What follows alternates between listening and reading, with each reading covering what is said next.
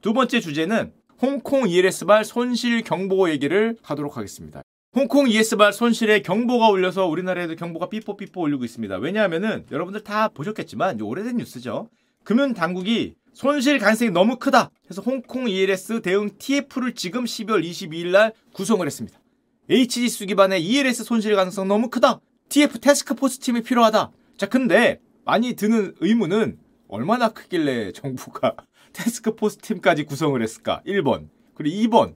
HGS 기반의 ELS라는 게 뭐길래 뭐 손실 가능성을 얘기하는 거야? 라는 거를 요 짧은 시간에 한 10분, 15분 정도 얘기해 보도록 하겠습니다.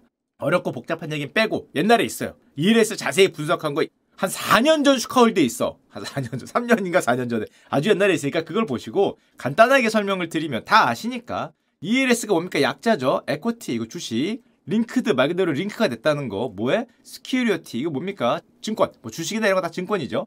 한마디로 주식에 연계된 증권. 그렇게 말하니까 이제 어려운 말로 쓰면 주가 연계 증권 이렇게 표현을 하죠. 정확하게 얘기했지만 쉽게 얘기하면 특정 주식의 가격이나 이 주가 지수 수치 여기에 연동돼서 어떤 투자 수익이 결정되는 장외 파생 금융 상품이라고 할 수 있습니다. 많이 보셨을 겁니다. 여러분들이 가장 많이 하셨던 거. 주가 지수가 30% 이상으로 하락하지 않으면 만기에 5%를 보장해 드리겠습니다. 좋지 않습니까? 코스피가 2년 내 아니면 3년 내 700이니까 1800 이하에 있지만 않으면 5% 지금 5% 말고 한 8% 합시다. 8%를 보장해 드리겠습니다. 할만합니까? 안 할만합니까? 지금 코스피 2500인데 3년 내 1800 이하로만 하락하지 않으면 8%를 보장해 주겠다. 할만하죠? 아 코스피라서 믿음이 안 간다고? 잠깐만. S&P가 3년 내 30% 이상 하락하지 않으면 8%를 주겠다. S&P라고 바꾸고 있습니다. 아, 급히 바꾸고 있습니다. 나스닥 3년 내 30%. 뭐 이런 거예요. 그러니까 30% 이하로만 안 가 있으면 돼. 그럼 무조건 8% 줘. 뭐 어디에 가 있건 간에 뭐 이런 거에 베팅하는 이제 그런 상품이라고 할 수 있죠. 여러분들이 뭐 knock-in, knock-out, 뭐 lizard 상품, 뭐 step down, 뭐 조기 상환 이런 거 많이 들어봤을 텐데 그 상품이 이제 ELS라고 할 수 있습니다. 너무 뻔하죠. 그렇기 때문에 홍콩 ELS라는 거는 결국에 홍콩 주가 지수, 홍콩 H 지수, H 시어에 연동이 되어서 이런 거죠. 홍콩 지수가 설마 절반이 되겠어? 마이너스 50%안 가면 6% 줄게요. 마이너스 40%안 가면 5% 줄게요. 뭐 이런 거예요. 홍콩 지수가 설마 절반이 되겠어? 야, S&P가 설마 절반 가겠냐? 야, 코스피가 절반 가면 말도 안 되죠. 에이, 그럴 일 없지. 야, 그럴 일. 이라고 생각을 하는 그런 지수라고 할 수 있습니다. 그러니까 너무 믿음직하기 때문에 우리나라의 현재 ELS 발행 규모가 어떻게 돼 있냐? 미국이 33조 원, 유럽이 31조 원, 중국 지수가 21조 원, 한국이 18조 원, 일본 지수 8조 원, 뭐 이래갖고 111조가 설정이 돼 있습니다. 그러니까 한마디로 요즘에 3% 4% 금리니까 그게 마음에 안 드니까 7% 8%를 금리를 받기 위해서 대신에 주가 지수나 주가가 어떤 여기서 이렇게 움직이면은 7% 8% 줄게. 라는 그런 상품이 되겠습니다. 한마디로 110조 넘는 금액이 높은 고금리를 바라고 들어가 있다고 할 수 있죠. 현재 분위기는 어떠냐? 미국 주식은 어, 행복한 행복이 아니라 그냥 미국 주식 살 걸. 이죠. 지금 와서 보면 3년 전에 뭐 6%, 뭐 5% 이걸 보고 들어갔을 거 아니에요. 지금 와서 보면 라고 말할 때 살 걸. 우리 33조고요. 그러니까 주식을 ELS 살 게 아니라 주식을 샀으면 30% 먹었죠. 20% 먹었나? 하여튼 뭐 그 정도 먹은 거고 유럽도 마찬가지입니다. 행복 그 자체고요. 아 차라리 유로스탁스 살 걸 뭐 이런 거고 한국은 3년 전이면 조금 애매하긴 합니다. 3, 3천 위에서만 안 들어갔으면 행복해. 3천 위에서 들어갔으면 어디를 찍었냐에 따라 좀 다르긴 한데 그래도 행복할 수 있어요. 3천에서 이렇게 했으면 들어가서 행복할 수 있는 뭐 나쁘지 않은 상황이고요. 일본은 완전 행복하죠. 일본 주식 많이 올랐어요. 다만 여기서 문제가 바로 중국에 들어가 있는 홍콩 H지수에 들어가 있는 저 21조 원이 문제가 되는 겁니다. 왜 문제가 되냐? 당연히 설마 지수가 반토막이 나겠어? 라고 했는데 반토막이 났죠. 그럴 수도 있구나. 홍콩 HS가 2021년 초에 만에서 12,000을 찍었습니다. 여기가 만천이에요. 만천, 만이천 왔다. 이거 계속 그랬잖아요. 위에. 그러니까 계속 이러니까 당연히 이 근처에 놀 것 같았죠. 설마 지수가 반토막 나겠어? 설마 지수가 40% 빠지겠어? 라고 했는데 설마 반토막 났죠. 반토막이 더 났어요. 양심이 없는 지수야. 무슨 주가 지수가 12,000 했다가 5,500을 와. 말이 안 되는 거죠. 코스피로 치면 3,400 찍었다가 1,700 와 있는 거죠. 1,700. 그 정도로 지금 패닉 상태로 주가가 내려가고 있기 때문에 그나마 여기에 비해서는 회복을 한 겁니다. 회복을 했지만 설마가 지금 사실화된 게 홍콩 H지수라고 할 수 있고 그럼 홍콩이 왜 이렇게 빠졌냐? 옛날에 슈컬대도 많이 나왔죠. 미중 갈등, 중국의 경제 부진, 홍콩이 또 급격하게 중국화되면서 중국 기업들도 대단히 우경화되고 중국을 해외 자본들이 다 떠나고 뭐 그러다 보니까 대안으로 싱가포르가 떠오르고 뭐 이런 얘기들 많이 했잖아요. 그래서 중국 주식 전체가 좀 부진한 게 영향이 컸고 특히 홍콩 시장은 더 부진했죠. 홍콩의 몰락이라고까지 표현을 했는데 그러다 보니까 반토막이 난 거고 게다가 더 문제가 되는 게 저 홍콩 H 지수 뭐 아실 필요 없습니다. 너긴이라 그러는데 그러니까 그 아래로 내려가면 안 되는 그 가격 손실 한도 가격 이 아래로 내려가면 안 되는 게 얼마냐면은 좀 이따 보여드릴게요. 보통 30% 40% 얘기하는데 이 노긴형 ELS의 만기가 보통 3년입니다. 3년 동안 30%안 빠지면 3년 동안 40%안 빠지면 대부분 그래요. 노가웃형이 아니면 그럼 3년이 언제예요? 2021년. 이때 발행된 ELS의 만기가 2024년에 돌아옵니다. 이 말인즉슨 2021년에 들어간 분들은 얼마에 들어간 거냐? 11,000에서 12,000에 들어갔어. 여기에 들어간 분들의 만기가 이제 도달한 거예요. 도달하고 있어요. 조금씩. 이미 여기에 들어간 분들은 이미 도달을 했어. 연말부터. 지금 연말부터 내년 초까지 받은 거 치면 거의 90%가 이제 도달을 해요. 만기예요, 만기. 여기서 마이너스 30%가 아니면 마이너스 40%가 아니면 뭐 이런 조건으로 들어갔는데 절반이잖아. 그럼 여기서 만약에 내가 6% 금리를 만약에 위에 있으면은 약속받고 갔는데 그 아래로 베리어 아래로 떨어지면 어떻게 돼요? 내 돈이 다 날아가는 건가요? 아 그렇진 않아요. 뭐 조건에 따라 다르겠지만 베리어 아래로 여기라고 칩시다. 아래로 떨어지면 어떻게 되냐? 나는 5% 6% 받기로 했는데 내 돈 어떻게 되나요? 어, 이 받기로 약속한 금액은 없어지고 대신에 딴 걸 줍니다. 뭘 주냐? 3% 주나요? 4% 주나요? 아 그게 아니라 그 기초 자산을 줘요. 그러니까 이게 내 거야. 이게 내 거 되는 거예요. 난 이걸 산 적이 없는데 그걸 여러분한테 줍니다. 가져. 많이 하죠. 뭐 우리 깡통전세에서도 하고 많은 상품들이 그래요. 보통 줘요. 주는데 반통 났잖아. 5% 6% 벌려고 들어갔는데 마이너스 50%가 넘었어. 그걸 주겠대. 근데 그거 안 받을 수 있어요? 안 받을 수 없지. 그게 계약이니까. 잘못하면 마이너스 50%예요, 지금. 그 위기에 처했는 겁니다. 반토막이 날 위기에 한마디로 정기예금보다 조금 더 받으려고 들어갔는데 마이너스 50%라는 숫자가 찍혀 있다고 보시면 되고요. 그러면은 올해부터 내년 초, 내년 상반기까지 얼마가 걸려 있냐? 현재 기준으로 이미 손실 구간 아래, 이미 베리어 아래로 들어가서 낙인이 발생한 규모가 6.8조입니다. 전체가 H지수는 아니지만 거의 다 H지수예요. 거의 다 홍콩 지수예요. 게다가 이거 9월 말이잖아. 그때보다 주가가 더 빠졌어. 이 규모는 더 커졌을 가능성이 높습니다. 물론 일부는 손실이 확정돼서 이 만기 도래됐지만 내년 상반기의 대부분 88%니까 이 9월 기준이니까 거의 90%가 이제 만기가 돌아옵니다. 그럼 6.8조 원이 마이너스 50%가 돼서 내년 상반기에 만기가 돌아온다는 거. 그러면은 얼마의 손실이 납니까? 대충 전체 홍콩 H수를 보면은 3조 원에서 4조 원의 손실이 지금 발생하기 직전에 있는 거죠. 그래서 이게 문제가 된다는 얘기가 됩니다. 자, 그러면 저 마이너스 50%를 피하는 경우의 수는 없냐? 6.8조 원에 3, 4조 원 손실이라 그러는데 다 이게 누군가 우리 옆에 있는 누군가 개인 고객의 돈이잖아요. 여러분 친구의 돈, 뭐 여러분 아버지의 돈 그렇기 때문에 이걸 피하는 방법은 없냐? 있습니다. 아직 만기가 돌아오지 않았다면 조건에 따라 다르겠지만 대부분의 ELS에서 올라가면 돼요. 올라가면 아 뭐 한 번쯤은 끝나는 ELS 이거 말고 대부분은 올라가면 되는데 어 마이너스 30% 선은 7,700에서 8,400입니다. 여기 기준에서 마이너스 30% 빠졌을 때 그러니까 여기 위로 올라오면 돼요. 대충 느낌이. 요 위에 올라가서 만기 전에 여기서 끝나면 됩니다. 근데 지금 5,500이란 말이에요. 그럼 7,700에서 8,400으로 가려면 40% 50%를 올라야 돼. 게다가 12월 끝났잖아. 그럼 1월, 2월, 3월 내에 올라야 되는 거야. 대부분. 뭐 길어도 4월, 5월이니까 그러니까 한두 달 내에 주가지수가 40%가 올라야 돼. 쉽지 않죠. 이거 진짜 쉽지 않아요. 코스피로 치면 2,500이니까 주가지수가 1000이 올라야 돼. 1000. 야, 야, 잠깐만. 어, 가능하겠다. 우리 코스피 내년 상반기 주가 지수 1000 정도는 가볍지 않을까? 자, 이런 긍정적인 생각을 물론 할 수 있죠. 지금 2,500이니까 내년 상반기면 3,500 아닐까? 뭐 당연히 그런 거 아니야? 코스피 버블이 너무 심하네. 이런 소리가 나올 거기 때문에 코스피는 가능할 것 같긴 한데 홍콩 H 지수가 이렇게 안 좋았는데 순식간에 40, 50% 반등하기가 그것도 빠른 시간 내에 아 이게 쉽지 않아 보이죠. 만약에 그래서 반등하지 못하면은 3조 원, 4조 원의 손실이 기다리고 있는 겁니다. 자, 그래서 원금 보장 ELS도 있는데 원금 비보장되는 ELS는 당연하겠지만 단순한 고금리 상품으로만 소개하면 안 되죠. 그 당연히 위험이 있는 상품이에요. 물론 중위험으로 소개를 합니다. 중위험, 중수익으로 소개를 많이 하는데 완전히 본전 이상 나갈 수 있는 그런 상품은 아니니까 주가 지수를 내가 그냥 갖는 거잖아요. 그렇긴 하지만 어쨌건 원금 손실 위험이 있는 상품이고 지금처럼 마이너스 50%를 충분히 기록할 수 있는 기간이 길잖아요. 3년이면 긴 시간이기 때문에. 그래서 지금 불거지는 거는 이제 나온 얘기가 이 사신 분들이 은행에서 이거를 아니면 어디 금융사에서 이거를 나한테 설명을 제대로 안 했다. 이게 불안전 판매죠.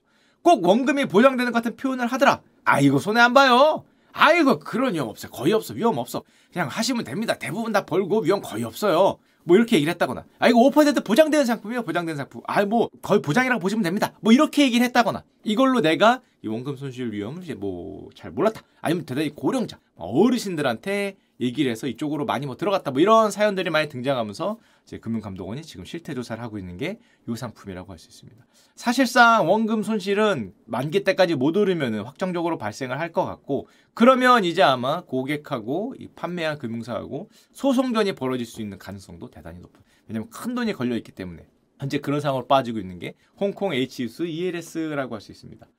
허허. 그리고 금감은 이런 얘기도 했어요. 3년 전에는 H지수였는데 최근에는 일본 니케이 지수 조심해라.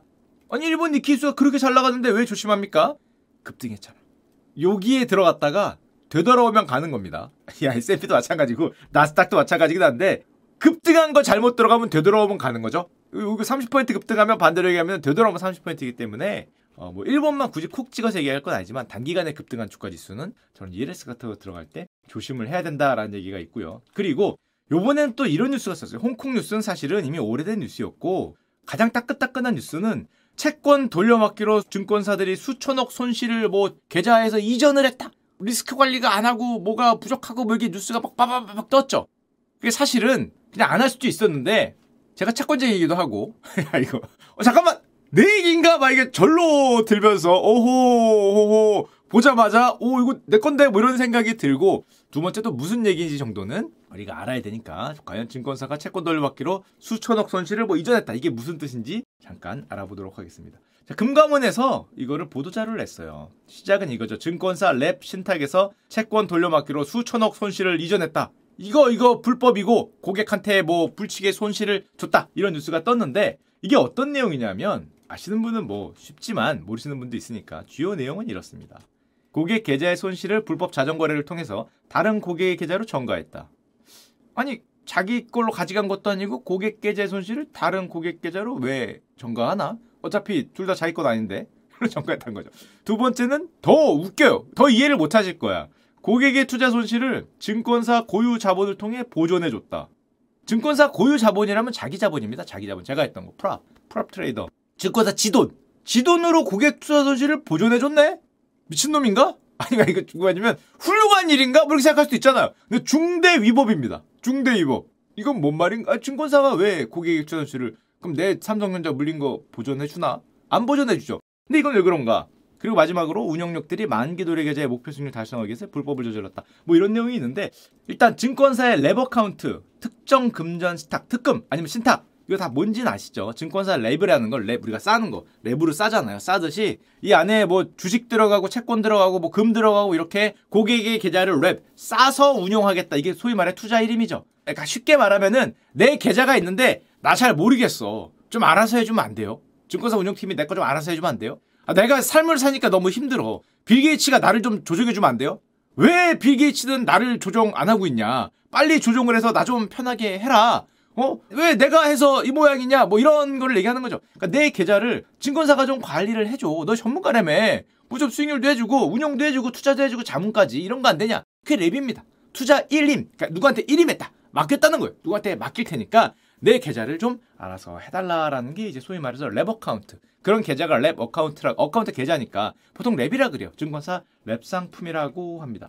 자, 그러면 이미 제가 다 말을 했지만 증권사 랩과 펀드는 당연히 다르죠. 뭐가 다릅니까? 일단 운용하는 데도 달라요. 랩은 보통 증권사가 하는데 펀드는 증권사에서 합니까? 못하죠. 펀드 매니저는 증권사에 한 명도 없습니다. 왜냐하면 펀드는 자산운용사라는 데서 운용을 하죠. 증권사가 아니에요.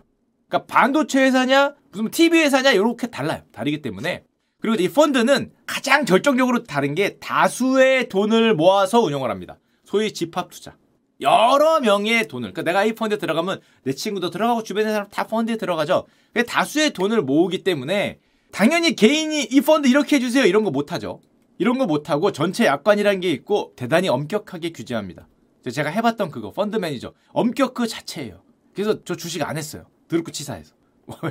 뭐 바라는 게 많아서 개인적으로 주식 사고 파는 게 너무 어려워 주식 투자를 아예 안 하게 만드는 거의 그런 게 이제 다수의 돈을 하다 보니까 이게 펀드고 증권사 랩은 그게 아니죠. 다수가 아니라 내 돈이야. 내 계좌 1대1 맞춤형. 빌 게이츠 형이 나를 조종해 주지 1대1로 하니까 내가 이렇게 해달라고 얘기를 할 수 있어요. 전화로. 어, 제 거는요, 뭐 이렇게 해주시고, 뭐 이렇게 한 게 가능한 게 소위 말해서 1대1. 그 개인의 또 내 계좌에서 주문이 나가죠. 그 증권사 랩에서 거래하면은 개인으로 잡힙니다. 그래서 개인이 아닐 수도 있어요.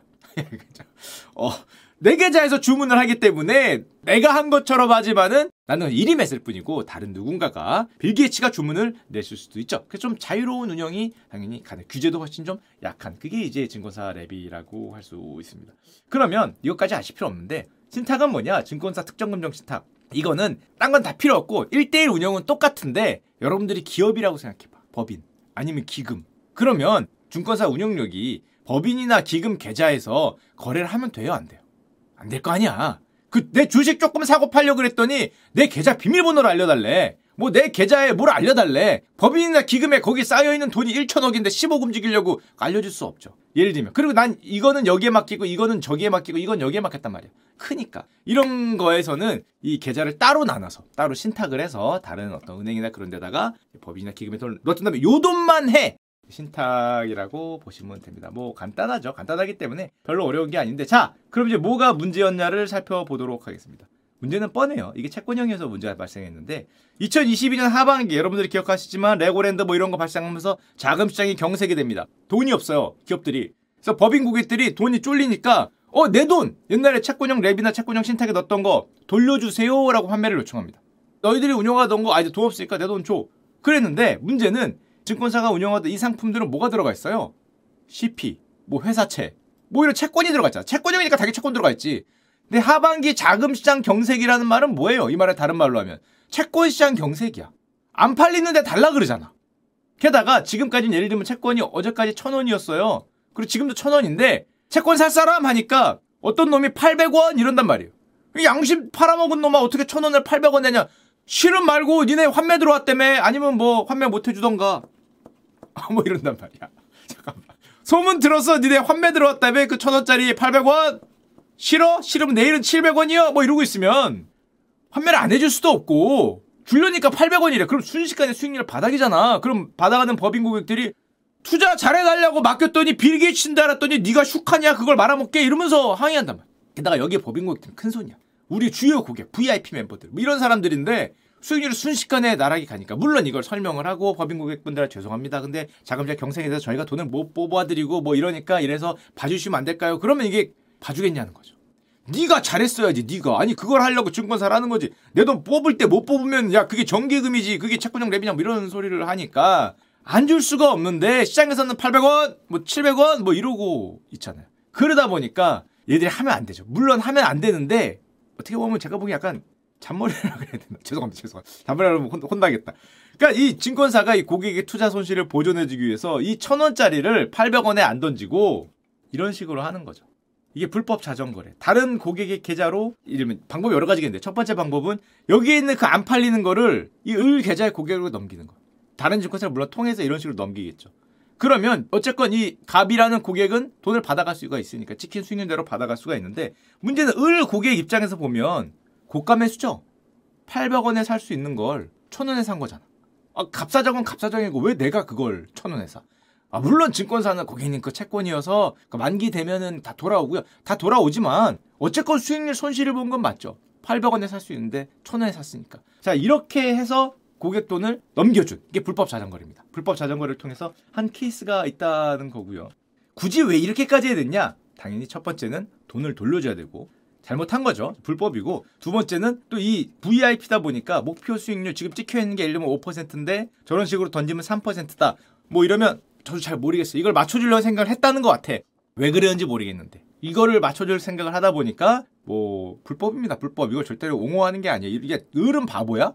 을계좌에서 한 거기 때문에 을 입장에서 엄청난 손해를 본 겁니다. 당연히 손익 정가 행위로 업무상 배임을 하는 위법 행위라고 할 수 있고요. 이게 비슷한 게 얘기가 점점 산으로 가는데 저, 전문 분야에서 예전에 문제가 많이 됐던 건 채권 파킹 거래라고 있습니다. 비슷한데 약간 달라. 채권 장애 거래입니다. 근데 나한테 뭐 복잡한 건 빼고 얘기를 드리면 이런 거예요. 내 계좌 말고 네 계좌에다가 내 채권 파킹해 줘. 내 계좌 말고 네 계좌에 삼성전자 10억만 사줘. 구두로 하는 거예요. 구두로. 그러면은 내가 나중에 네 계좌에 있는 삼성전자 내가 받아올게. 만약 삼성전자가 많이 오르면 나눠 먹자. 너 한 20% 갖고 내가 80% 갖고. 삼성전자가 많이 빠지면 내가 그거 사줄게. 뭐 이런 식의 약속을 하는 게 소위 말해 파킹입니다. 하지만 주식은 안 되죠. 장내 거래기 때문에 이런 거 하면 당연히 안 되는데 채권 옛날에 많이 됐어요. 이게 뭐가 문제가 생기냐? 여러분이 보유한 한도가 천억이야. 법인에서. 천억으로만 채권 거래해야 되는데 채권 파킹을 이런 식으로 여러 군데 하면은 1조도 보유 가능합니다. 얘한테도 천억 맡기고 얘한테도 천억 맡기고 얘한테 천억 맡기고 얘한테 천억 맡기고 이래서 벌면 난 10배를 벌어요. 이러면 퇴사야. 그냥 회사를 나가. 그럼 여기 있던 회사가 A라는 회사가 몰랐는데 안 찍혀 있잖아요. 계좌에는 갑자기 옆에 있던 수많은 거래 회사들이 A 보고 이거 가져가 그래요. 뭔데? 뭔데 1조 원어치 채권을 내가 들고 있다고? 1조 원의 삼성전자가 있단 말이야. 그리고 가격은 한 20% 빠졌어. 나는 모르겠는데 그 직원 어디 갔어요? 퇴사했어. 이래서 싸움 진짜 많이 났습니다. 이래서 싸움. 그 직원은 퇴사했어. 그러니까 회사는 야 그 직원한테 달라 그래. 그러니까 나머지 이 회사들은 어떤 금융사가 그 직원 이름을 보고 빌려줍니까? 당연히 자네 이름 보고 빌려줬지. 슈카 친구들 이름 보고 빌려줬지. 뭐 김똘똘이 이똘똘이 이름 보고 빌려줬나? 그 직원 나간다고 못 갚는다는 게 말이 되냐? 라고 해서 이제 진짜 멱살 잡고 싸우는 게 요겁니다. 가격이 오르면 상관없어요. 오르면 everybody happy죠. 이게 레버리지랑 똑같잖아요. 오르면 10배야.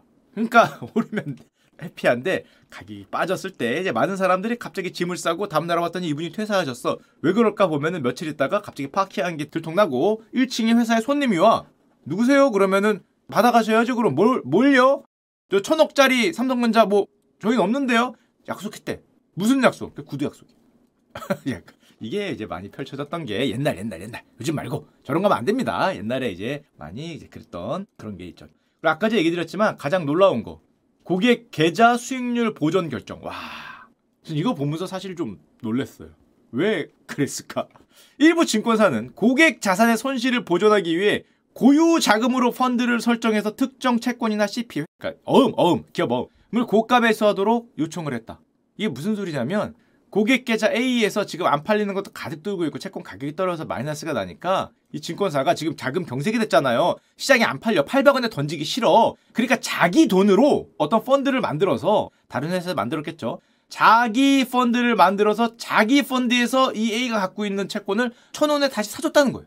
그러니까 증권사 입장에서는 수익률 손실을 감안한 거야. 물론 원금 손실은 아니죠. 채권은 돌아오면 웬만하면 돌아오니까 원금 손실까지 아닐 것 같은데 예를 들면 5% 7% 기대할 수 있는 거를 자기 수익률을 한 3% 정도로 깎고 고객 거를 보존해줬다는 거죠. 와, 야. 한마디로 어, 고객 자산을 고가 매수했다는 건데 와 이거를 CEO도 오케이 하고 회사 전체에서 왜냐면 지금 자금 경색에 빠져서 회사채가 팔리지 않고 CP가 안 팔리니까 자기 이름으로 펀드를 만들어 자기가 거의 구지금융을 한 거죠. 그러니까 증권사가 구지금융을 한 거야 한국은행처럼 산업은행, 한국은행 무슨 금감원처럼 거기다가 만들어갖고 정부 같은 펀드를 만든 다음에 거기서 유동성을 공급해 준 거예요. 고객한테. 그러니까 고객 입장에서는 뭐 잘했네. 내 손실 보존해 주고 자네들 역시 자네하라고 얘기하겠지만 당연히 그러면 안 되죠. 당연히 그러면 안 되지. 이것도 배임이죠, 배임. 증권사 주주한테 배임일 수도 있고, 어, 이거 법에도 걸리고, 야, 근데 얼마나 중요한 고객이길래 그렇게까지, 하여튼, 아, 이걸 전략적 판단? 이라고 해야 되는지 자, 자기가 구제금융을 한 거잖아요. 거기다가 펀드 만들어갖고 유동성을 공급하고 어차피 채권이니까 받으면은 만기 때까지 문제없이 돌아간다. 근데 지금 당장 유동성이 부족해서 여기 지금 뱅크런 비슷한 게 발생하냐 펀드런이 난 거니까 내가 내 돈으로 유동성을 공급하겠다. 어, 야, 뭐, 신기한 판단.